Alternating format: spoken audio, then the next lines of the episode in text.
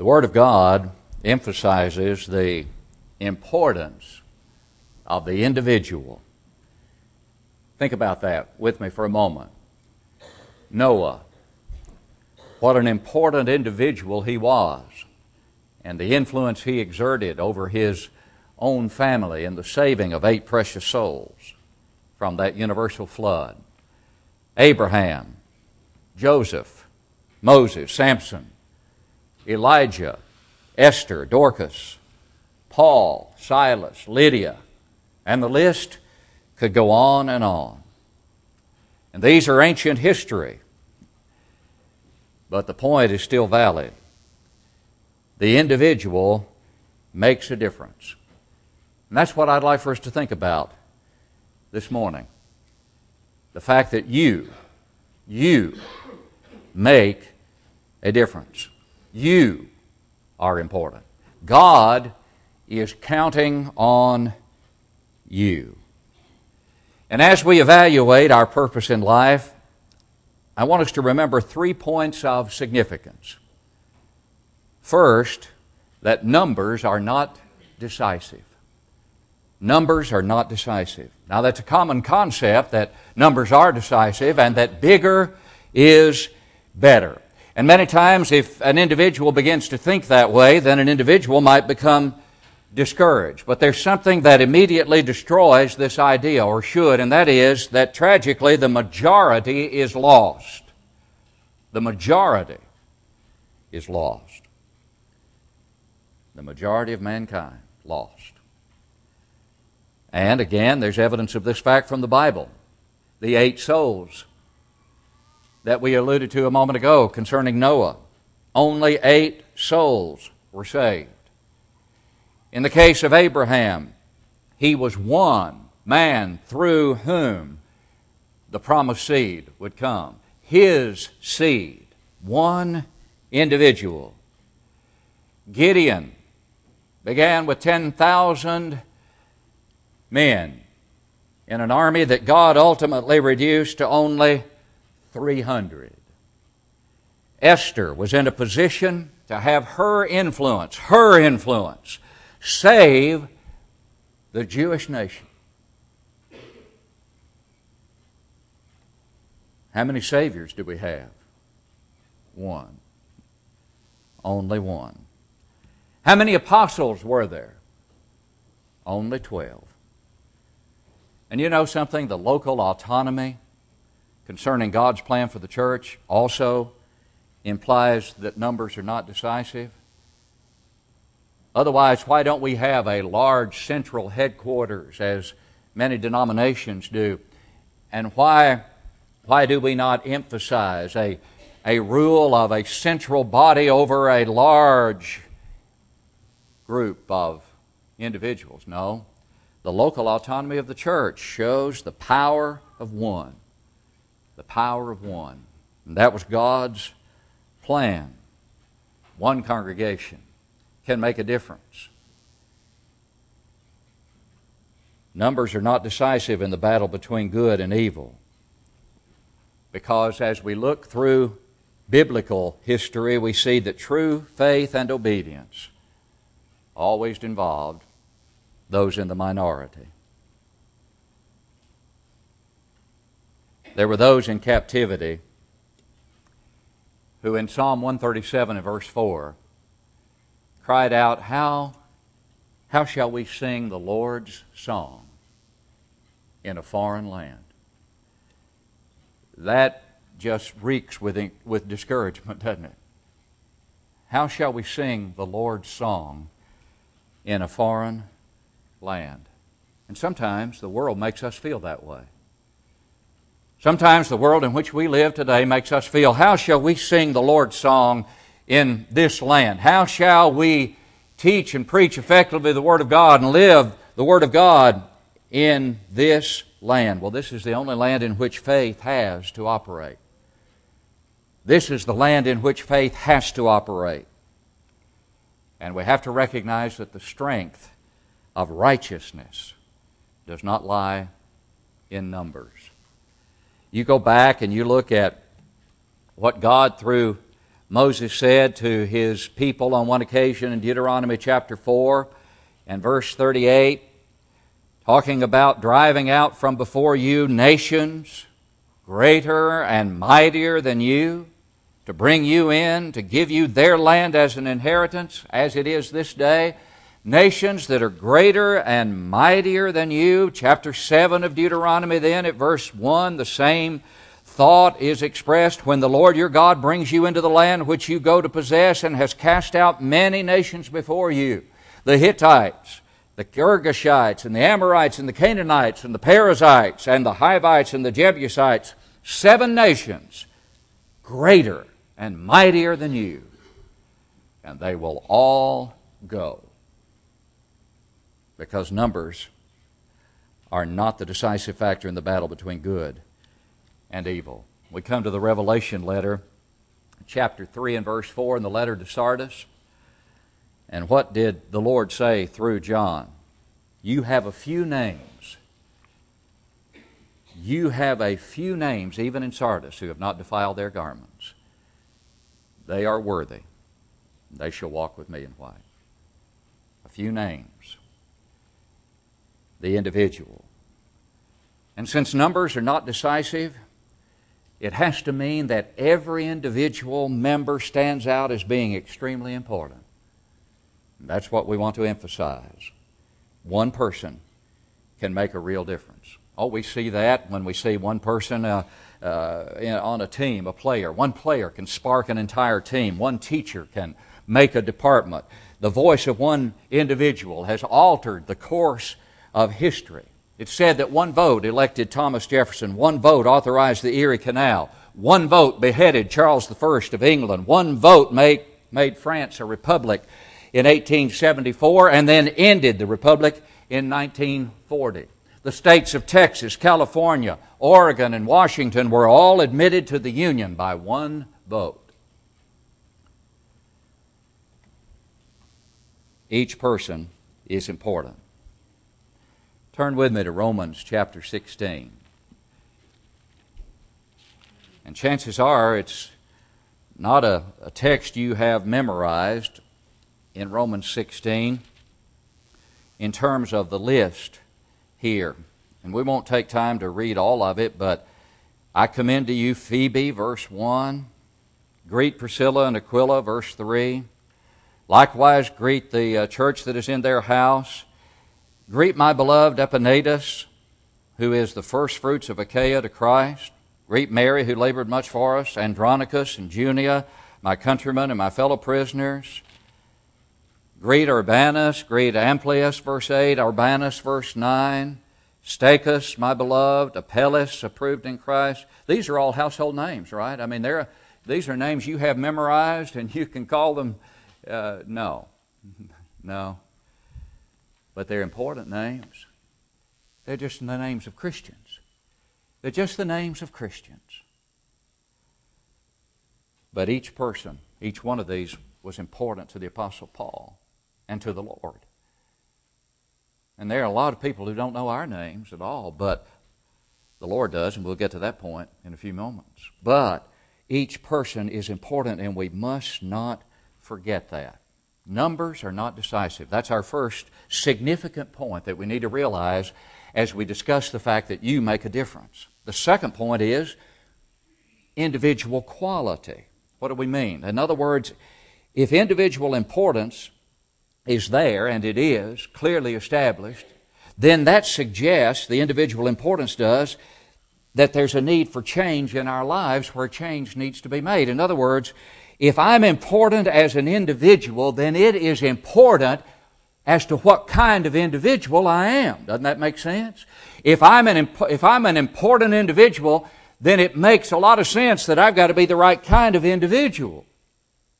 And the general condition of most things can be traced back to personal contribution.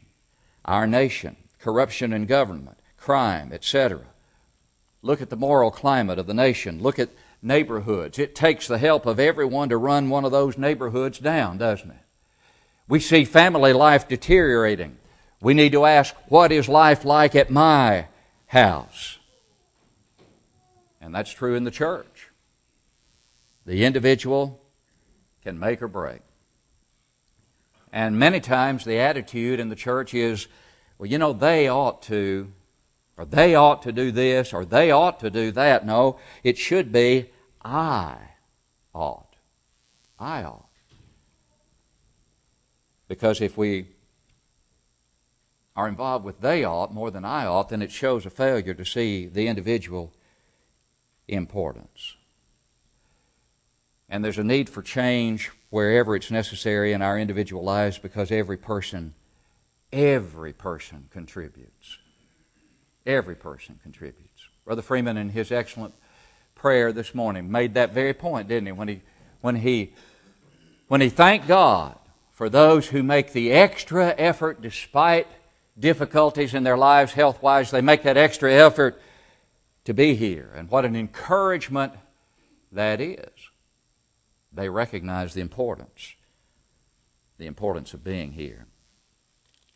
Not only the importance to God, but to brothers and sisters in Christ. If you look at 1 Corinthians chapter 12 concerning spiritual gifts, the early part of that chapter, and over in verse 12, for as the body is one and has many members, but all the members of that one body being many are one body, so also is Christ.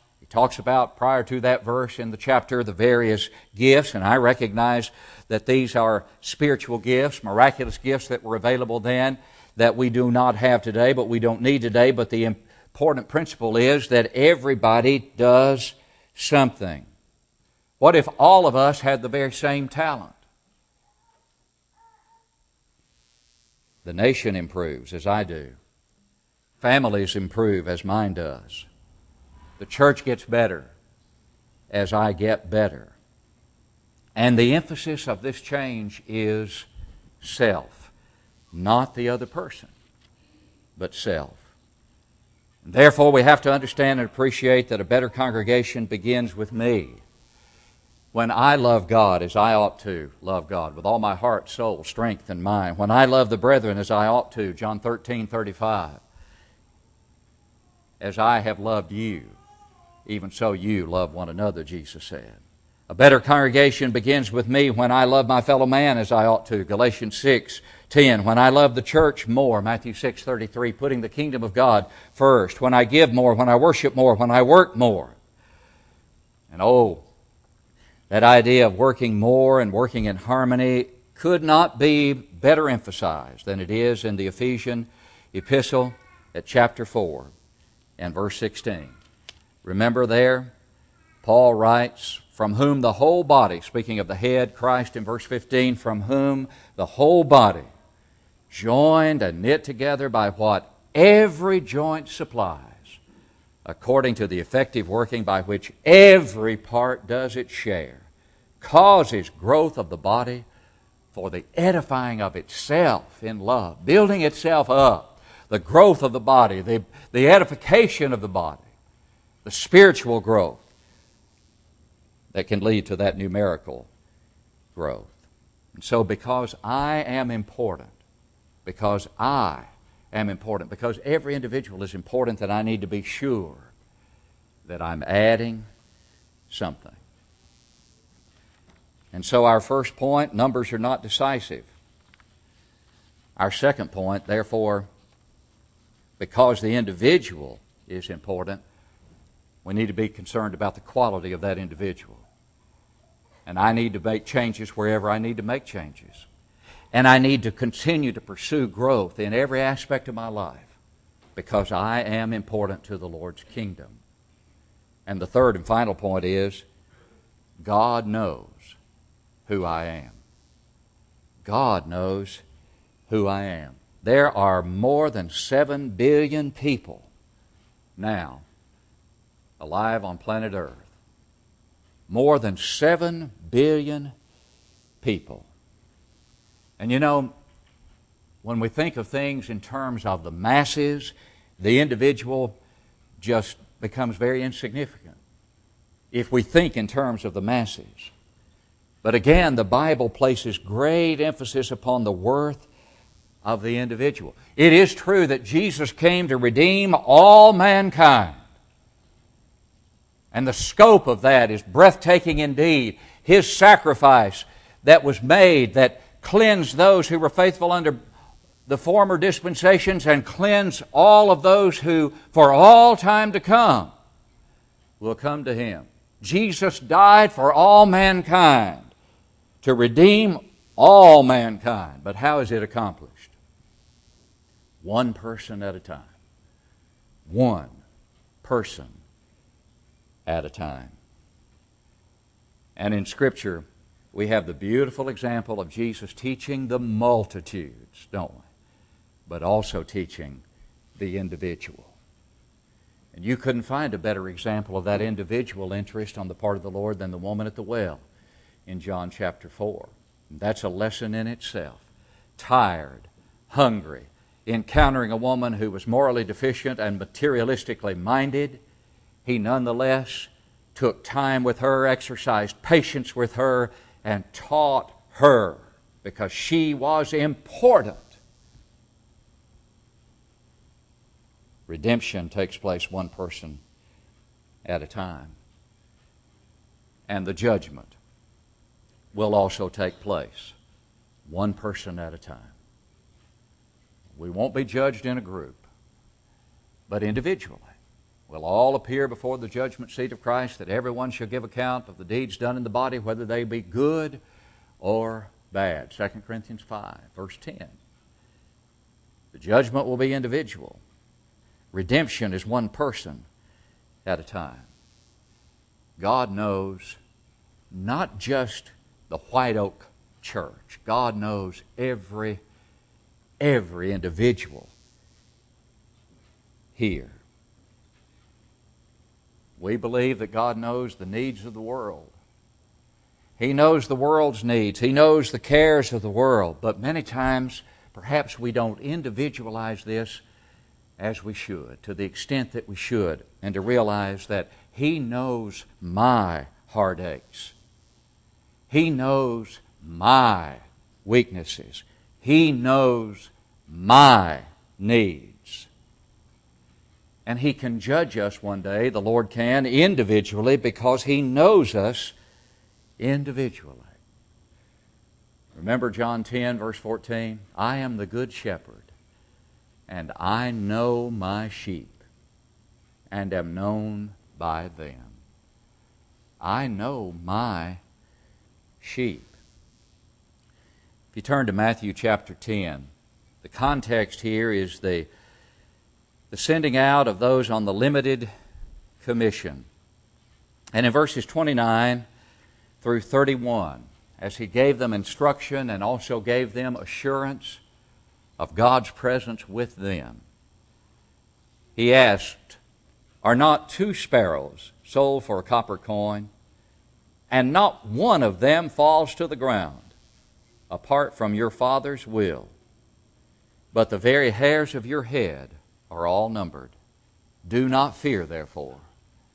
You are of more value than many sparrows.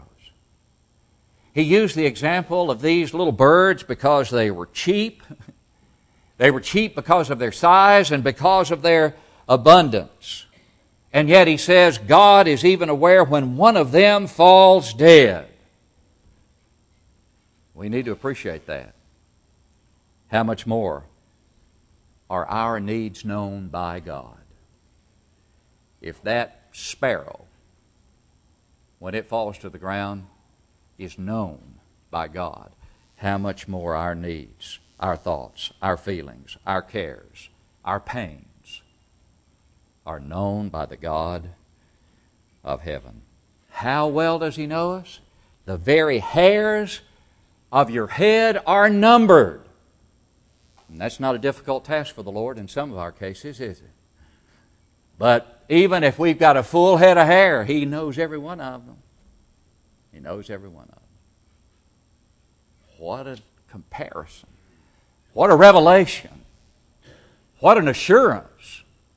What an assurance. The idea is they've been long since numbered. God has known us for a long, long time. A long, long time. And in this limited commission, as he gave this assurance to those whom he sent out, the point he was emphasizing was that God would be watching, God would know their every care and concern, and so he says, Fear not. That's emphatic. That's emphatic. Do not fear. Because this kind of certainty that God is aware drives fear away. God knows. God cares. I am of value to Him. And He is concerned about my welfare. Oh, yes, for God so loved the world that He gave His only begotten Son, that whoever believes. That gets it down to the individual. Whoever believes in Him should not perish but have everlasting life. He will provide what I need. You seek first the kingdom of God and His righteousness, the Lord said, and all these things will be added unto you. And knowing that He cares should make life easier. Knowing that He cares should give me greater determination. God is our refuge and strength, a very present help. A very what? Present help in time of trouble. Psalm 46, verse 1. The Lord is my shepherd. That's personal. Psalm 23 1. The Lord is my shepherd. And so, as we evaluate our purpose in life, let us remember numbers are not decisive. I am important as one individual, and therefore I need to make whatever changes in my life need to be made as an individual. I need to continue to grow as an individual. If I'm a faithful member of the body of Christ, I must apply myself to grow, to change for the better. Even if I'm walking in the light, I still need to grow, and that's what the admonition of Scripture is. That's based on individual quality. The need for change based upon individual quality. God can use me and finally, he knows who I am.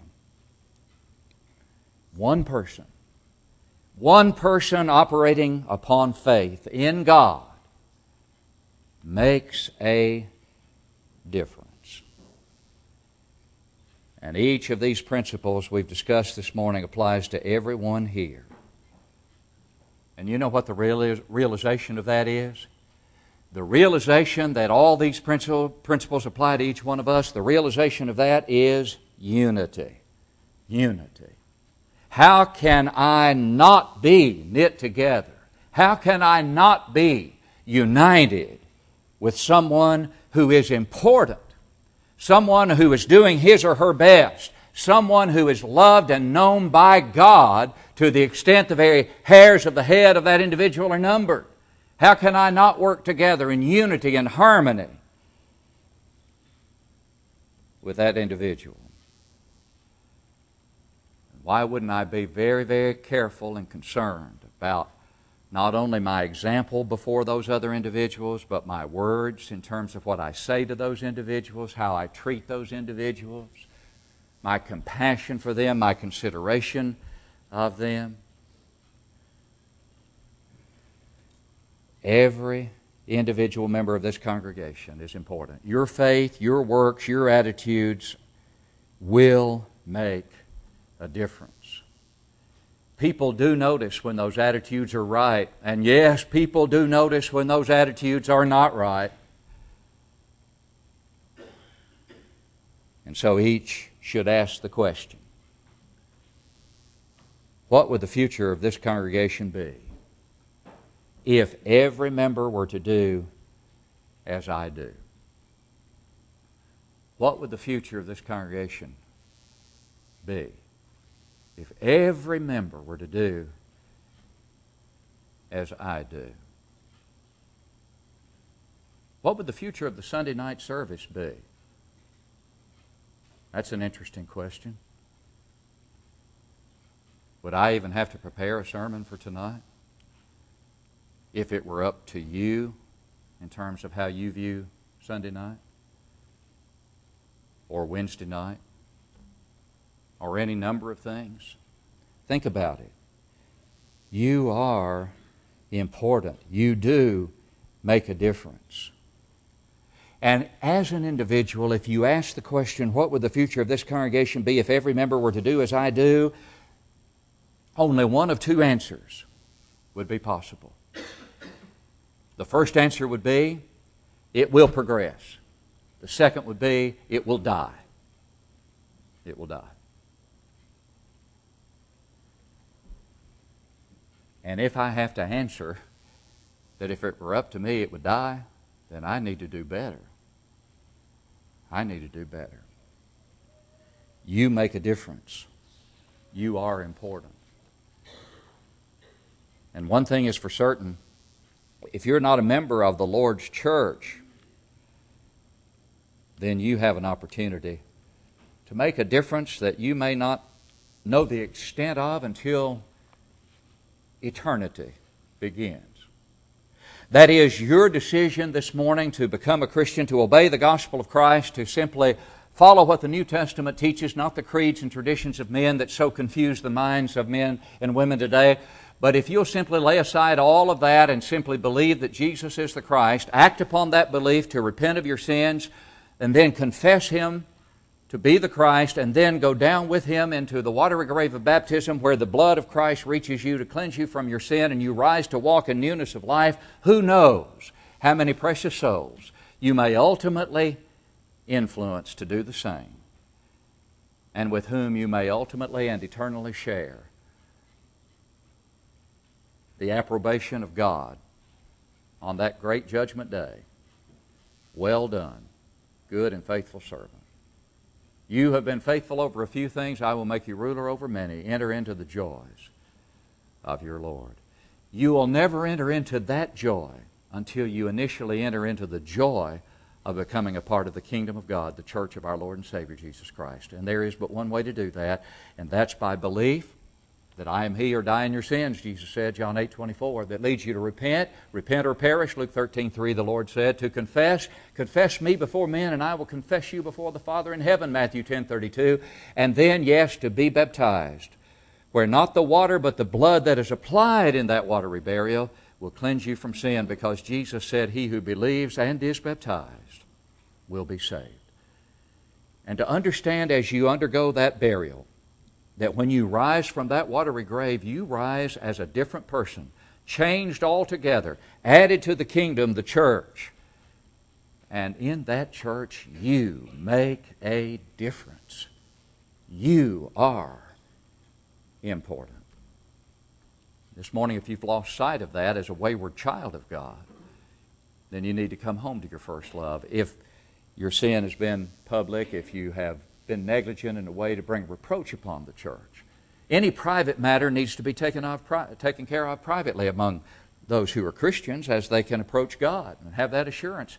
But if indeed your sin is known and your influence has been affected adversely, and you need to say to your brothers and sisters, and more importantly to God, I have sinned, then we plead with you to come back to the Lord in that prescribed manner as the Word of God teaches us. And for all who need no repentance, we all nonetheless need to apply ourselves to becoming better individuals every day, contributing more and more to the edifying of the body of Christ here at White Oak, the edifying of that body in love, as we labor together lovingly to advance the borders of the kingdom and to do all that we can to save precious souls. Recognizing that numbers are not decisive, but that I am important. And I must be the right kind of individual, and God knows who I am. If you need to respond this morning, will you come now as we stand and sing?